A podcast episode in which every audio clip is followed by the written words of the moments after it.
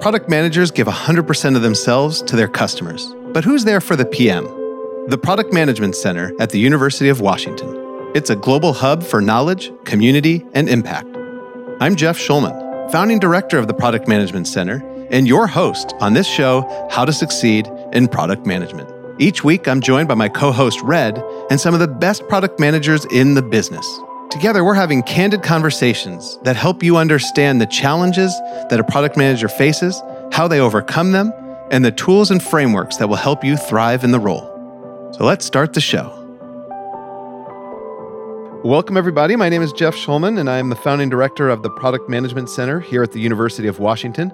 And we are building a more diverse, inclusive, and skilled product management community our flagship enterprise, so to speak, is the Inclusive Product Management Accelerator. It's a program where we are empowering professionals from historically marginalized communities to land their first product management role. That's kind of what we do. But the reason is all too often innovations are developed by the few and for the few, leaving so many people feeling excluded from innovations, feeling uninvited, unseen and unheard. And so, one of the many ways the Product Management Center is trying to tackle that problem is bringing in diverse voices into the product management field so that they could have a broader set of customers in mind as we build products. And so, another thing that we're doing for that mission is this. Every week, we are here with some of the best product managers in the business and we have that make them accessible to all of you those of you who join us here on clubhouse for the live conversation and those of you who tune in on your podcast on every major podcasting app. So this week, we are going to talk about customer usage data and how you could collect it, why you should collect it, and how you could action it to build a better future for your business and for your customers. And we are joined by Sumaya, as always. Red, I didn't expect to see you here, but grateful that you are. And Zenifer, who is our guest today. Zenifer, tell us a little bit about yourself and your journey in product management. Thank you, Jeff, for having me here. I am a product man- senior product manager at Amazon, and I've been in product management for quite some time now.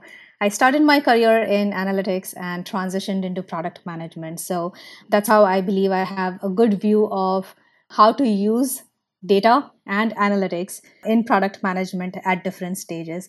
So, yeah, excited to provide some of my experience and my point of view in today's discussion.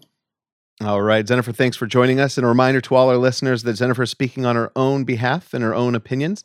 But since she did mention that she's at Amazon, I will mention that Amazon is a platinum sponsor or was a platinum sponsor, an inaugural sponsor on the Inclusive Product Management Accelerator. So I'm always grateful when I meet product managers from Amazon. I'm grateful that Zenifer's company and thousands of product managers, their company, Amazon, donated to help us keep this program going and make it free for everyone. So, Jennifer, great to have you here. Sumaya, tell us your skill is that you could always tell people why do they need to care about a topic. And so why should somebody care about collecting customer usage data, understanding customer usage data and actioning on it? Yeah, absolutely. I think at this point, a lot of product managers have heard me speak about the importance of data. I think it's probably old news now for everybody. A lot of the decisions we make as product managers are grounded and based on information we have. The information is not always complete. So, by no means is it 100% of what we need or is data all we need. But any information we can get and all the information we can get can be helpful. As I said that statement, I also thought about situations where getting too much information might not be. so we can talk about that nuance in a little bit. Customer data is just one type of data and you know, product managers have a lot of ways of getting it Sometimes they have to build features in their software or in their products to be able to collect it. Sometimes they have to rely on third parties. Sometimes they have to get it from other sources. Sometimes it's just based on proto or approximation. So I'm excited today for us to talk about some of those methods and ways of getting the data, the ways to use it to tell the story, to make the decisions we need to make, and then how to work with tricky situations. When does it not make sense to use data? When does data lead you in a direction you shouldn't be going, etc. So I'm excited about those details that we're going to get to talk about. All right. I love your excitement. I could feel it through my headphones here. Speaking of excitement, I'm so excited that Red's back. We got the whole trio. Sumaya, Red, and I have been doing this every week on Clubhouse and podcast available on every major podcasting app, all because Red created this peanut butter and jelly. I don't know, whatever is the best combo. The two of you are the best combo. So, Red, tell them a little bit about yourself, why you're here all the time, and how they can get involved in today's conversation. Absolutely, and uh, I'm glad you referenced uh, peanut butter and jelly. I, to me, I'm gonna have to claim uh, jelly just for brand sake because you know it's a red raspberry jelly, and I am in fact red. So you're so on. Yeah, I'm gonna fight back. you for it. He's back. Why couldn't you come with like a better sandwich choice, Jeff? Okay, so first of all, I am honored to be here. I am so happy to be back with uh, holiday schedules and everything going on.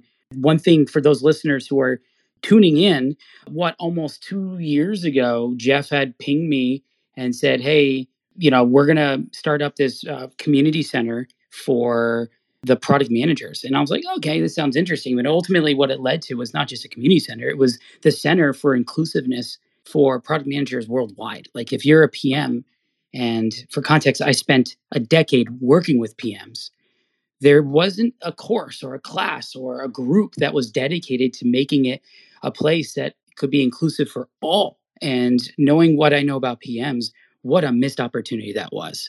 And lucky to be in Seattle, and how much more lucky that University of Washington and Jeff paired up. So while we might be the peanut butter and jelly sandwich, Jeff, you're the banana that goes in and to enhance that peanut butter and jelly sandwich. That's right. Great reference because I love bananas on peanut butter and jelly. I actually like bananas instead of the jelly, but um, anyway, go ahead. That's the gist of it. I think for me, when you tune into the show and you tell others about it, I am just like you. I'm a listener and I only join selfishly every week for the sake of being able to give back to the community in the way the community had supported me for so long. So with that in mind, Jeff, let's let's not waste any more time, man. Let's give these people some value. And uh, microphone back to you, buddy. All right. So Red will be inviting people up on stage if you have questions of Zenifer or Sumaya. And yeah, I love peanut butter with bananas, but I've never had peanut butter, bananas, and jelly. But this is this is what you get here on how to succeed in product management. That's usage, customer usage. That's how I use my bananas and peanut butter. Zenifer, bring us back, get us back on topic. Tell me a little bit about what inspired you to to write a, a popular blog post about customer usage data. What was the problem that you were seeing that inspired you to capture some of your thoughts that we're now going to dive into today? Yeah, so when I was doing my product management and uh, when I proposed a lot of recommendations based on data, I noticed that it was very convincing and I could get immediate buy ins from my leadership. And I could see that other product managers in my organizations were struggling with this. So I could see in a data heavy high tech company that people were not using the data that they had. Even if they had, they were not using it in the right way and that's where I thought that uh, something that's working well for me, I should probably share that to a bigger audience where uh, if it can help in any way. So, so yeah, that was why I wrote in terms of why we need to look at the data for all the customers in one view. And that was the main gist of that blog. All right. Thank you. And thank you for being here. And I'll get back to you in just a second. But Sumaya, I want to hear from you too. When and why is customer usage data appropriate as you're making the case for whatever your next idea is? So, when and why is it appropriate to dive into customer usage data versus, as you said, there's data abundance, there's so many other sources of data that could help make a case? Yeah. So I want to I want to just like talk about it to start from a principles standpoint. In principle, we need quick feedback loops in product in the product world so we can create valuable products. And a lot of the data we get is lagging in nature. You know you build this product and you send it out into the wild or you show it to a few customers and then you look at the data that comes out of there of there. Whether it's qualitative or quantitative we can talk more about that nature of the data.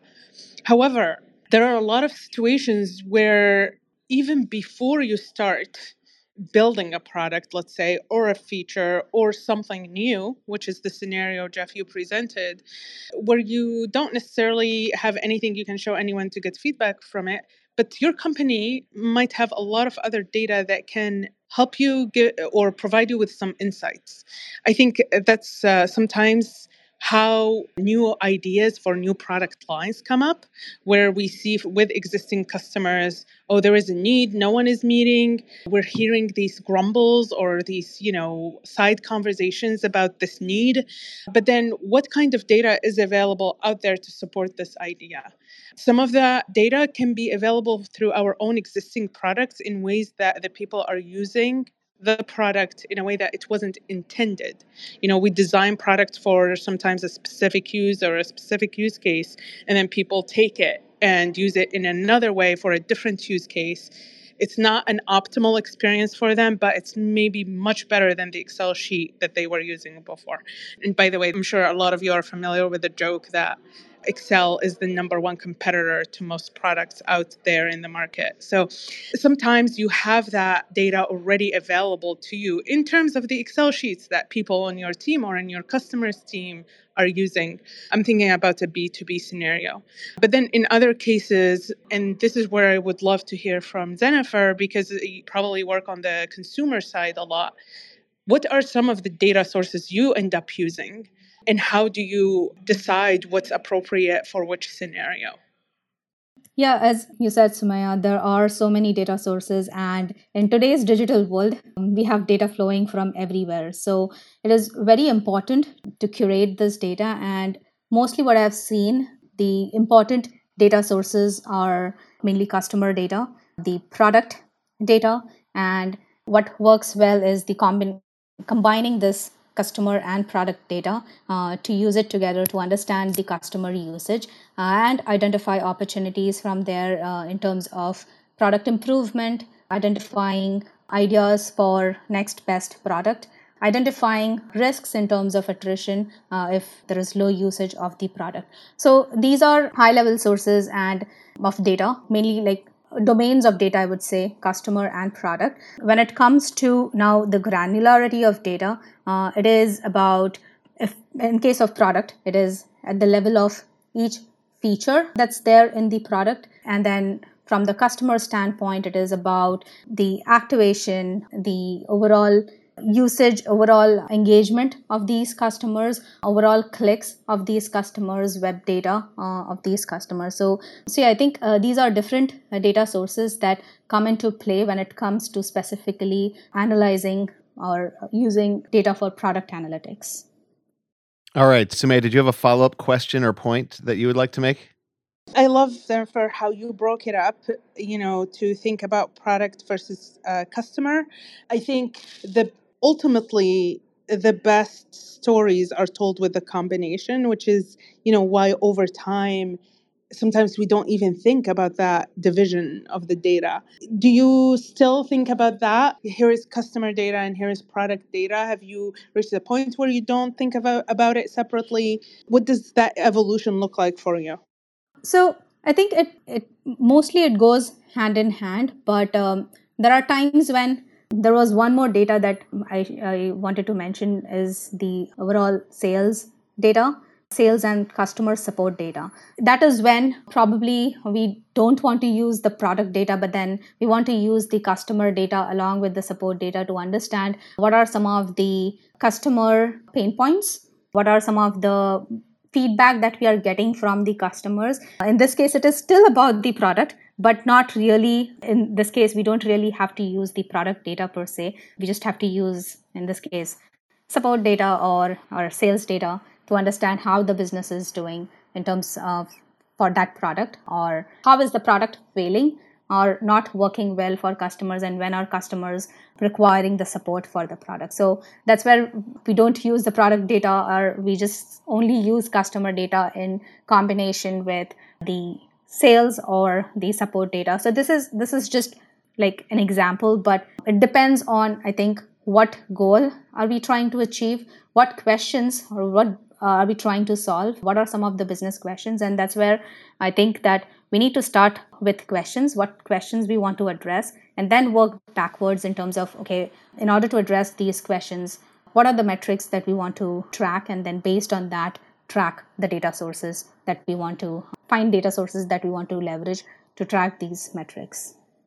And so, speaking of tracking, can you share any tips or anything that you do for visualizing the data so that it's very clear what's happening and not just what's happening at any one snapshot, but what's happening over time?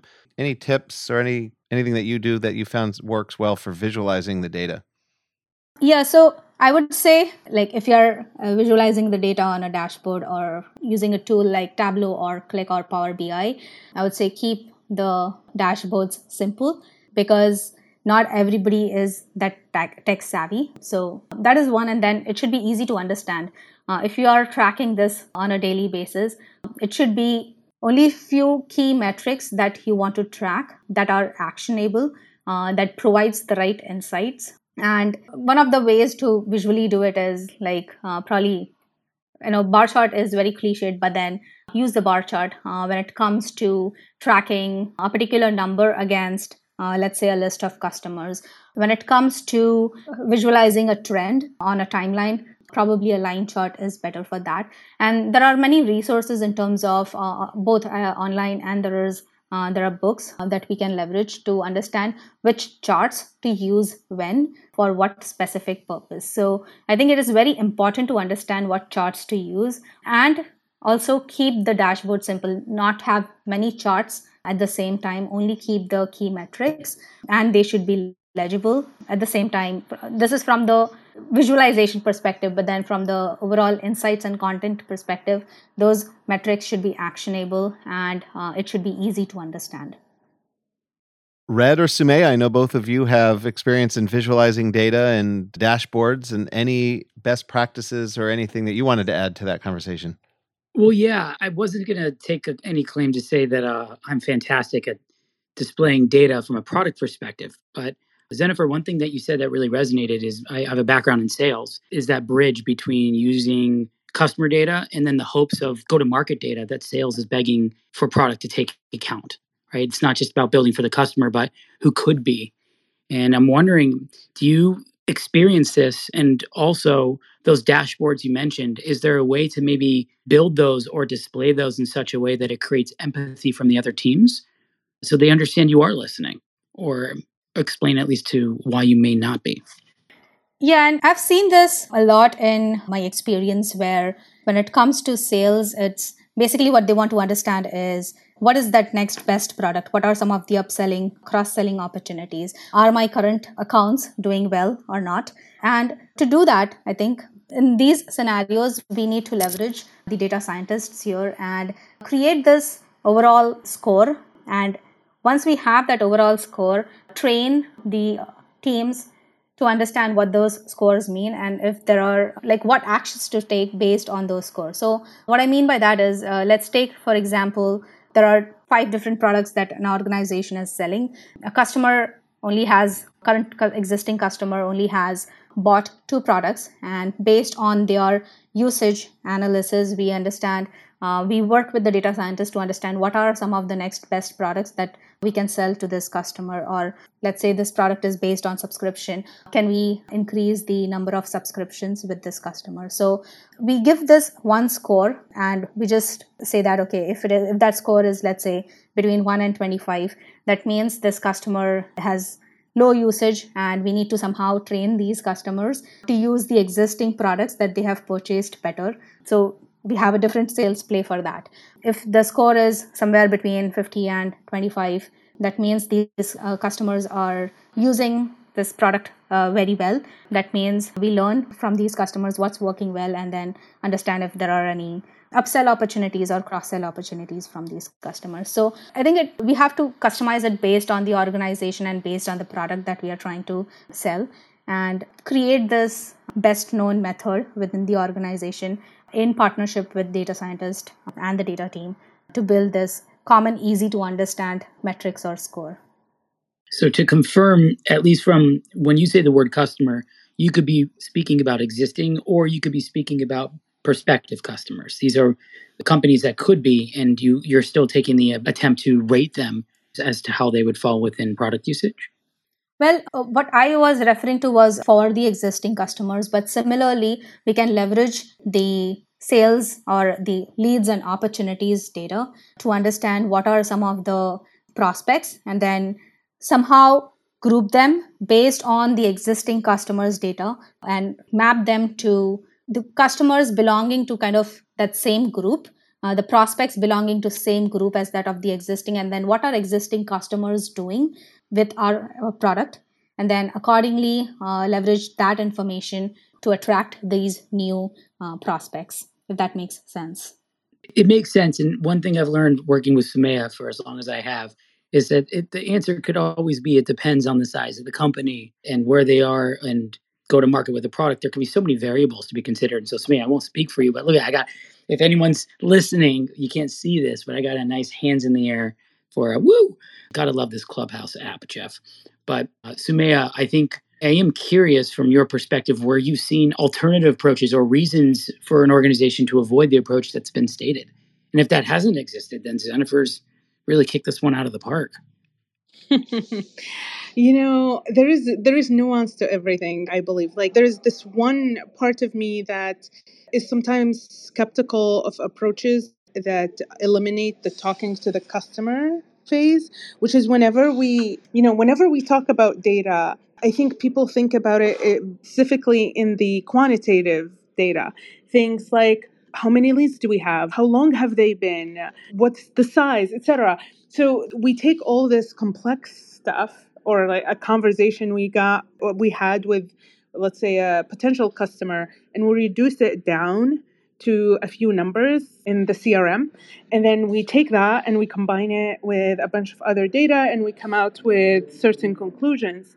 And if you were to do that in a vacuum all the time, you will find that this is not going to work all the time because there is nuance that only comes up when actually humans sit down and talk about things together where maybe that one conversation with three people during a recession uh, highlighted pricing as an issue, but in reality, it's just pricing based on a feature that they were aware of. But if you were to present them with another set of features, the recession won't matter in the conversation. And so, like, if we're talking about nuance, I think the one area when it comes to data that I would like us to always be mindful of is that the quantitative data that we love so much doesn't necessarily tell the story and it's not going to replace talking the humans talking to each other. Plus one on that. Yeah i think uh, quantitative data only it's, it's only used to explore. And then i think that has to be validated or we need to get more context by talking with humans, as Sumaya you mentioned, or once we have the feedback, qualitative information, quantitative data is, can be used to validate that information. So it's always a combination of qualitative and quantitative. Yeah, I do want to call out that they always go hand in hand, and that's where I think just data is not enough, even when it comes to sales team. The sales team are on the field and they have a lot more information and they have a lot more gut instinct that actually feeds into building a proper go to market strategy and not just proper go to market strategy also feeds into what we need to do for the product improvements and then Jennifer, in, in your blog post, you you also talked about how you could utilize customer usage data to start realizing who you want to talk to and target some of that qualitative data collection. Can you speak to a little bit about how somebody might take the the quantitative data and the usage data and zero in on targeted strikes, so to speak, of where do they need to find some additional qualitative information? Yeah, so it starts with first asking the right questions. What questions are try- uh, you trying to address? And then based on that, look into the data. What data that we have, what is the data that we have, and what does data tell? And what I was referring to is basically we bring in all these customers in one view for a particular metric or metrics, key metrics that we are tracking. And once we have that, identify the outliers, identify the customers that are doing well as expected, identify the customers that are probably not using the product as expected.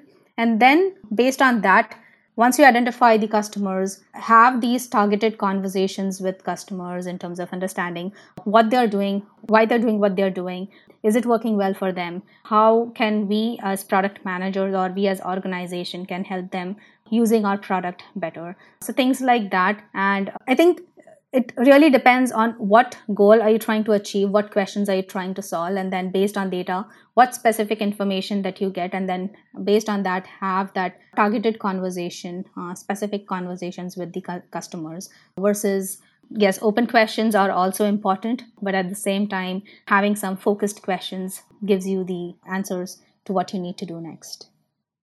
All right. Thank you jennifer. And now red uh, you know what's coming and it's not just audience participation but my question for you are you red e if we just wanted to take like my sigh just my sigh over that joke and just make a, a compilation. I'm going to use that for your birthday, Jeff. I just That'd that's, be that's me. My phone ring whenever you call. Just to that that was brutal. that would be a great ring. I have to say. What's No. a phone ring? what the you know what people hear when people call. You know what people call these days. Still, they they, they call. Sometimes. Jeff, I am so Jeffy. So, with that in mind, what Jeff is referencing, and that is Sumaya's quote, Are you ready in a Jeffy? So am I. So may I. So, okay, forget it. I tried. We have a lot of opportunities for people to participate. Now, for those who are not present this evening, you can go to our Slack group and sign up. If you don't know how to get there, that's okay. Find me on LinkedIn and send me a message. We don't even have to be connected. You just say product management, and I'll know what it's about. And that's one step closer to getting you into the product management community. Now, for those who took the time to be here tonight, and thank you all so much, mm-hmm. there is two ways to participate. First of all, there's the chat bubble. If you look at the bottom of your screen here live in Clubhouse, you can fill out the chat screen. And, you know, this is an opportunity for people to ask questions. And ultimately, if they want to give out advice, feel free to weigh in. Also, you could raise your hand. Well, it is a digital version of such. And hand raising is just an opportunity for you to say, hey, I want to come up to the stage. So for right now, we're going to try with the chat bubble. I let everyone know what the options are. If you are in our Slack group, you can also DM me. A lot of times people just want to have the question asked and be anonymous. Love that too. So for that in mind, get a hold of me, go to the live chat or Slack me, and we'll start to answer those questions. Knowing it takes a little bit of time before people come up with what they want to ask. Jeff, remind us what again is the theme of this day? And more importantly, what question do you have while we wait for people to think about what they're going to ask? You didn't ask if I was red E to take that Oh. right back. We're talking about customer usage data and setting up dashboards and setting up a way. Why should you collect customer usage data? How could you collect it? How could you make it readily consumable? And then how could you action on it? And we haven't yet talked about how you can action on it. So that's where I'm going to go after we give everybody an opportunity to raise their questions in the Product Management Center Slack group or in chat or raise your hand to come up on stage. But Red, there were a few comments in the chat, and I'm wondering if you would mind reading those while people warm up their questions.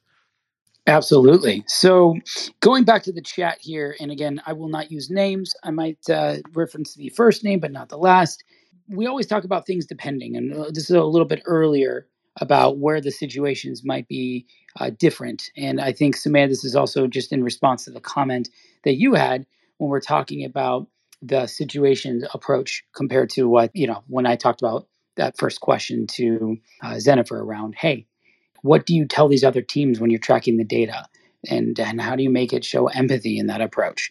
Now when we went through this one of the products that we heard this person was looking at they looked at the data they categorized it created personas. I mean that's a lot of work try to get all that information together and then interviewed 80 people and from there that was the basis to build what was their mvp their roadmap just based off of that i wouldn't call it an icp i would say it's still hypothesis stage are these people that I interviewed and all the information I collected enough to, to help us decide is this the way to go? And that's what an MVP is meant to do test it with those customers, put it out to the market. So that's where a lot of the conversation comes up. But of course, Sumaya, in your amazing, obviously, this is the best way to say it. It always depends. There's always going to be that. So I think one question that might come up, and I think Jennifer, this would be interesting for you. You know, Sumaya proposed the question of like, why 80 people?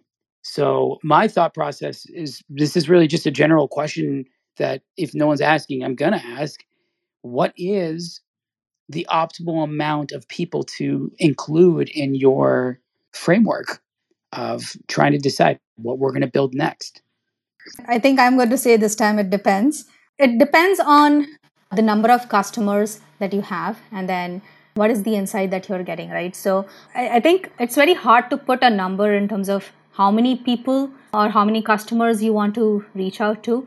But I think what is more important is like find out different patterns and different groups, ensure that we are reaching out a good amount, number of customers in each of these groups such that uh, we are getting the information that we need. We are getting the right insights that we need that helps us validate the information that we have got from data and vice versa. If we need like a feedback we uh, get that information and that uh, it aligns or resonates with the data that we have. So or it basically helps us get to some action. So maybe we can start with good number that we have and after we interview all these customers uh, we still feel that we haven't got enough information or we haven't found that common pattern across these different customers or we have found multiple insights now if we have to prioritize on one or the other insight that we want to work on for the mvp I think that's when we probably reach out to more customers to gather more data. So I wouldn't say that there is one particular number or a percentage of customers that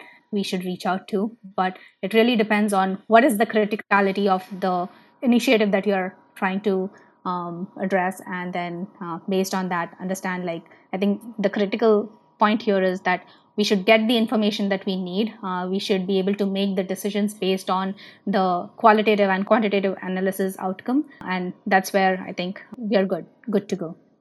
I love that. We're good to go. I think that's the the hard part too. Of it depends. Is you know this could work for this situation or for you, but for those who are new to product management and maybe earlier in the, a smaller company or much larger one, I mean, what advice do you have for people to feel confident that they have the right approach? you know, even if it's different, what is the thing that gives you that confidence? I'll throw a couple of things very quickly. The first one, always start by thinking about what is the information or the story I'm trying to tell? Or maybe what is the story that my data is telling me? And then show it. Show it to people. Show it to others who have maybe more experience or have been looking at stuff, you know, longer than you have. And get feedback from them. They'll probably ask you other questions you might not have thought about. And instead of taking a long time to just analyze data one on one, realize that there is a, a, point of diminishing returns. This is something very true with data. Sometimes the more you look at it, the less you get out of it, and the more doubts you start having. And so spend a little bit of time, but then bring in someone else show them the data, let them look at it, let them react to it. Those are the two things that I always, you know, when I'm talking to PMs who are starting to look at data for the first time, I give them. And then last one is the book. Storytelling with Data is one of my favorite books, and I highly recommend that. I read that to my kids every night, Sumaya. Oh my gosh. oh, Red, you are exactly the kind of parent I like. yeah, you know, I could just see that. I think Jeff, we need to do a story time, and it's just gonna be perfect. it's gonna be perfect. Oh, good to have you back, Red. Thank you, thank you. And Jennifer, I want to say thank you again, and thank you to the you know person who obviously inspired that question around the idea of what they were building for the company they were at, and in terms of really raising that question, like what is the number? How many licks does it take to get to the center of a Tootsie Roll. Jeff, back to you. On that note, yes, go ahead, Sumaya. Quickly, Jeff. Raul in the chat brought up a good point around, you know, some of the interaction and the agreement his team has with people on the marketing side or sales, etc., or revenue. And I like some of the data points that were provided. That's not something we talked about completely. You know, for example, LTV, retention, session time, impressions, drop off, funnels, etc.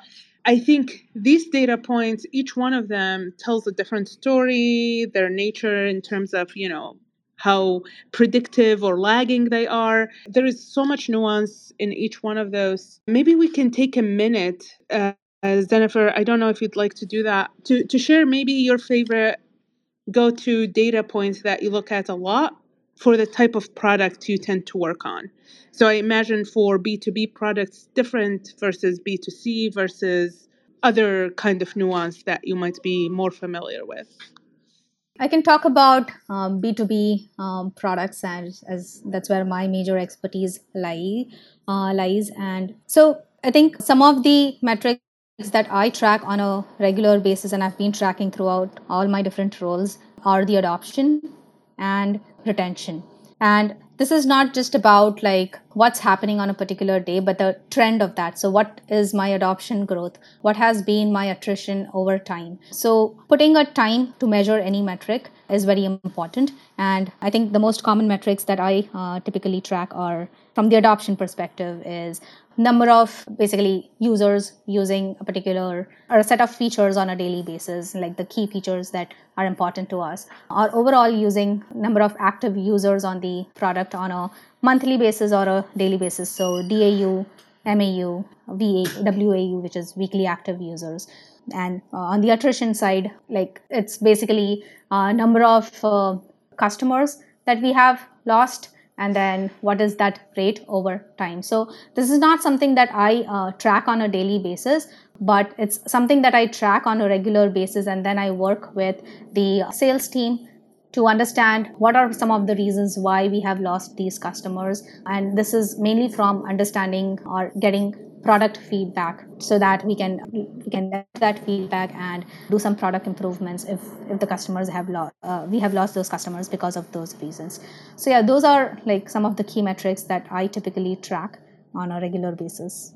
And then actually i would also like to mention again it depends on at what stage the product is at. So uh, if you are let's say launching a new product uh, which i've done in few of my past experiences. So in those times we provided trial and so that time I was regularly tracking the trial conversion rate. So at what point the customer signed up for the product, how much, for how long did the customer use the product uh, during the trial period, how many customers were we able to convert to actually the buying customers from trial version to the buying uh, buying version of the product so yeah like it really uh, again depends on at what stage your product is at uh, the adoption and retention are mainly when you have when your product is ongoing, it's already established, or when you have a newly launched product, it, it's more about how your adoption is growing and then how are you acquiring new customers. All right. Thank you so much for that. Now it's time for controversial opinions. This is Red's favorite moment, a new segment. We need like a theme song. Controversial opinions time. Maybe wow, not. Jeff, that was it. Perfection. Thank you. Uh, having too much fun on a serious topic here. So, Red, do you want to? Maybe your voice would be better. Do you want to give us that song again for this segment? Controversial. I, am sorry, Sumaya, your turn. Sumaya, you have it in you. Well, I'm going to overthink this, so no, I don't. Not today. Fair. So, especially since I think we would be hard pressed to have a controversial opinion when it comes to data because I think, yeah. Well, I'm giving the answer before we give the question, so let's go for it. Oh, maybe that's the controversial I, I opinion. gold right here, Jeff. That sounded controversial. It right did. There. It is impossible to have controversial opinions about data. Jennifer. I didn't say impossible. I said hard. Hard. Okay. Fair enough. Always leaving a little wiggle room. Exactly. Jennifer, sorry for our, our loopy moment here, but I'm curious. Every week, uh, Red and I try to get some controversy. Their product managers always seem to agree on a lot of things. And so we want to know is there any idea as it relates to customer usage data, analytics, or actioning on customer data that you think might be controversial that you want to float and see if Sumaya agrees or wants to battle it out on, on your point?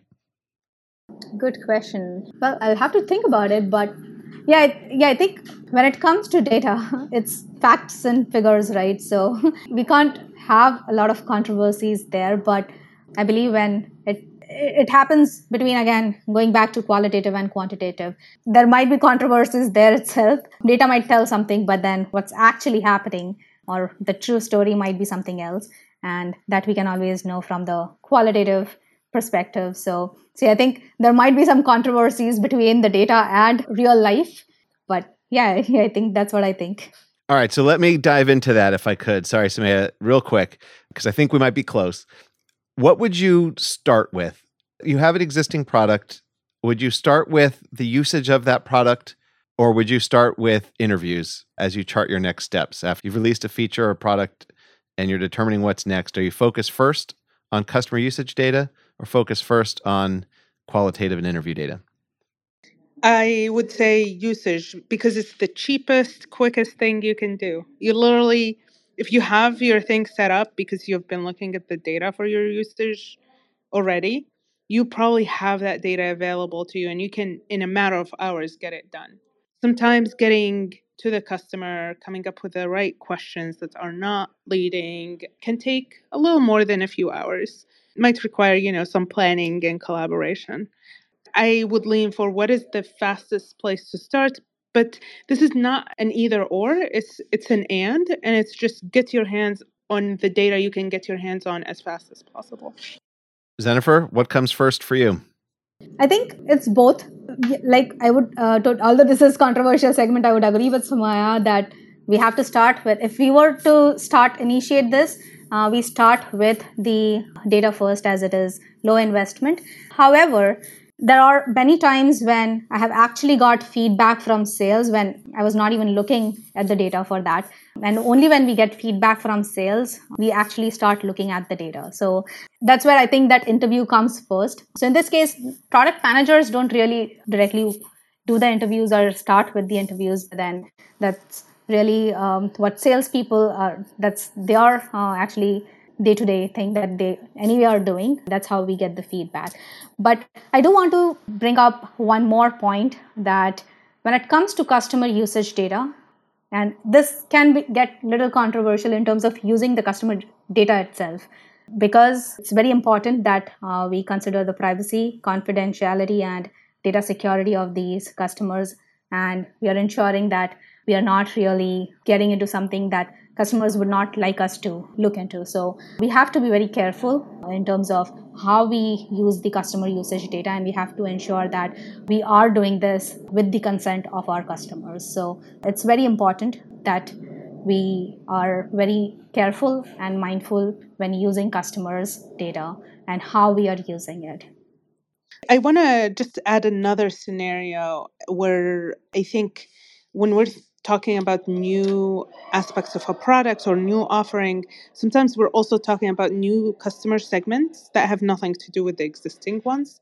And so you, the customer data really doesn't is not that helpful. And so we're talking about having to go out there and talk to to customers. The other consideration or potential, I should say, potential customers.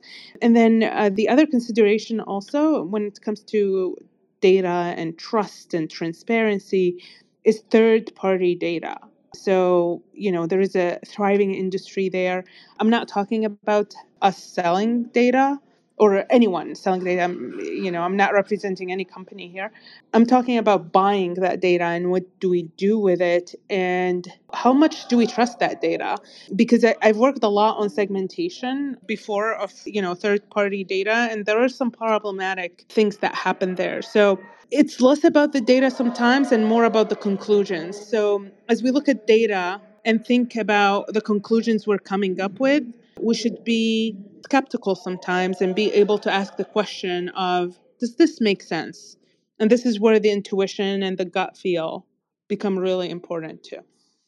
All right, we're almost to concluding thoughts, but I do want to hear a little bit more about actioning on the data. So you get consumer or customer usage data. Talked a little bit about what data we're collecting, how we're choosing it, and visualizing it. But now, how can we action it? Are there any frameworks for deciding how you would take action on customer usage data, or are there any examples that you could share that will help the audience understand actioning what you have? I think two important things here that that we should follow. One is whatever actions we take, they should align with the organizational and business goals or just the product goals for that matter.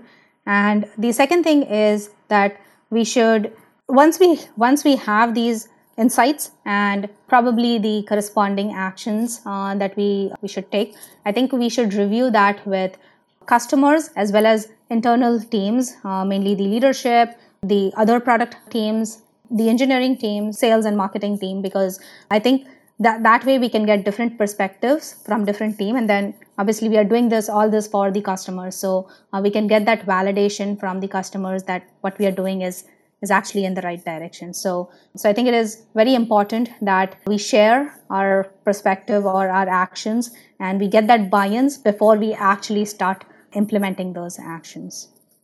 Sumaya, anything to add to that?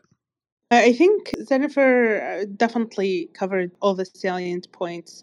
Every scenario requires you know sometimes different action items. As long as you understand what you're using this data for i almost want to say you know what do you do after that is a foregone conclusion so and sometimes it means also you might need to just get more data all right yes the never ending quest for data which actually is another question is pretty much what red was already asking but how do you balance the desire for more knowledge and more data versus the need to take action and move forward? So, I know we touched upon this when it came to interviews and when do you feel confident, but is there anything else that we should be considering as we're balancing the need for speed and the need for mitigating risk and collecting enough data to do so?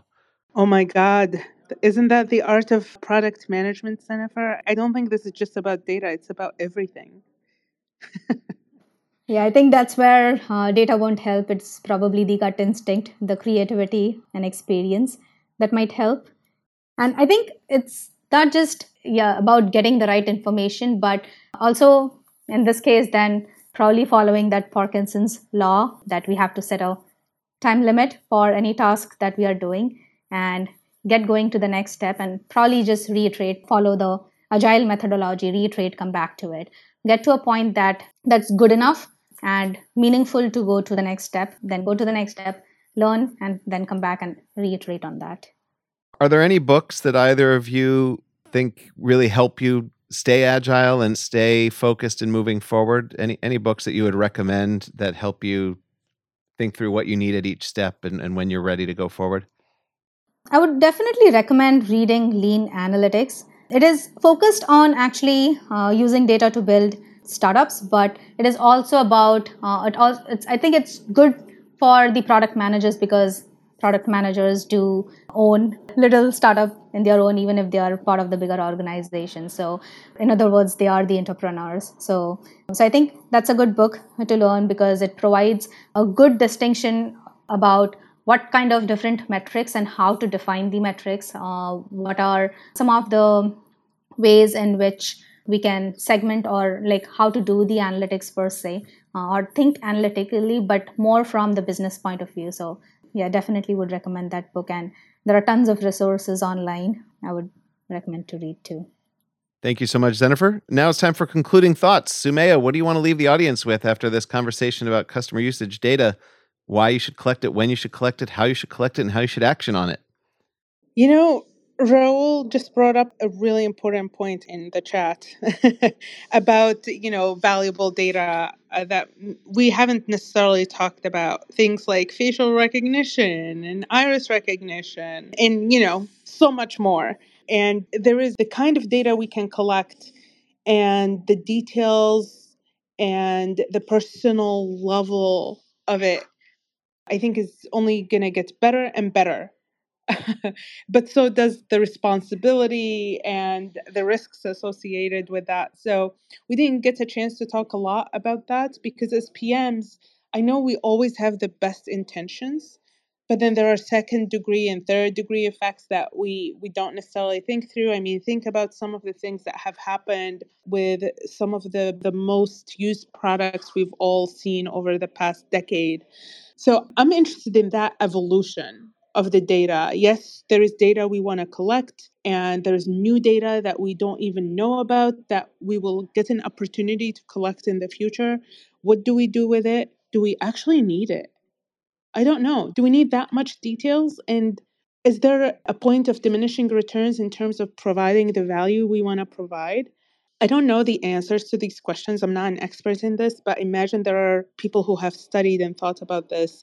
And so I am excited about having more discussions around this stuff in the future. Data is part of our product world, and it is also another one that continues evolving and shifting and you know an opportunity for all of us to continue learning and growing with it yeah, I love that. I saw a VP at Salesforce was talking about, I guess I shouldn't say that because I don't know if he was speaking for the company. Somebody who's high up was saying that we're reaching an age where there's data that's an asset, but there's also data that's a liability, that it could harm your customers, it could harm your company, given that once you have it, if law enforcement wants it or what have you. So uh, moving from data as an asset, there is some data or some cases where data could be a liability, and it's important to be careful and, and realize that. And Jennifer, Thank you for being here today. I want to give you a chance for concluding thoughts.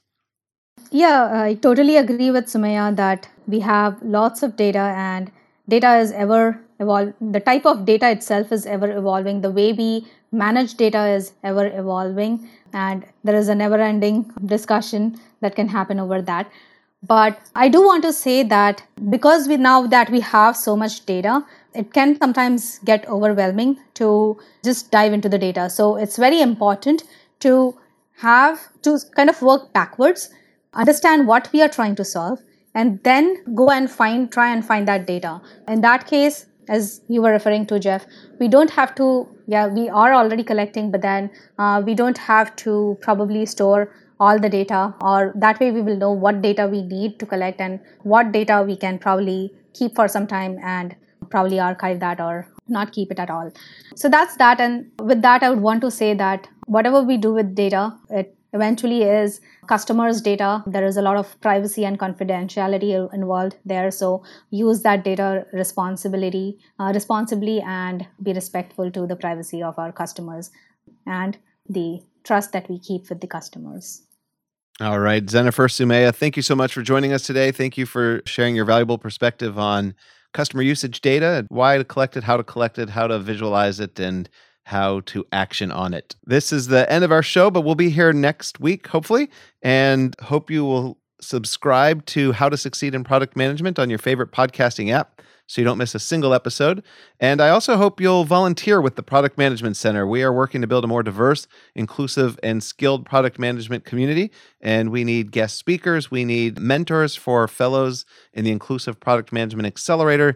And we have a whole bunch of ways that you can get involved with as little as an hour of your day. So check out the Product Management Center, Google it online, and find the way to volunteer on the Inclusive Product Management Accelerator page and uh, join us because uh, it takes a village and the university of washington is, is, here to build this community here to make knowledge more accessible and actionable and we hope you'll join us. Jennifer thanks again. And everybody else thank you for listening. Have a great week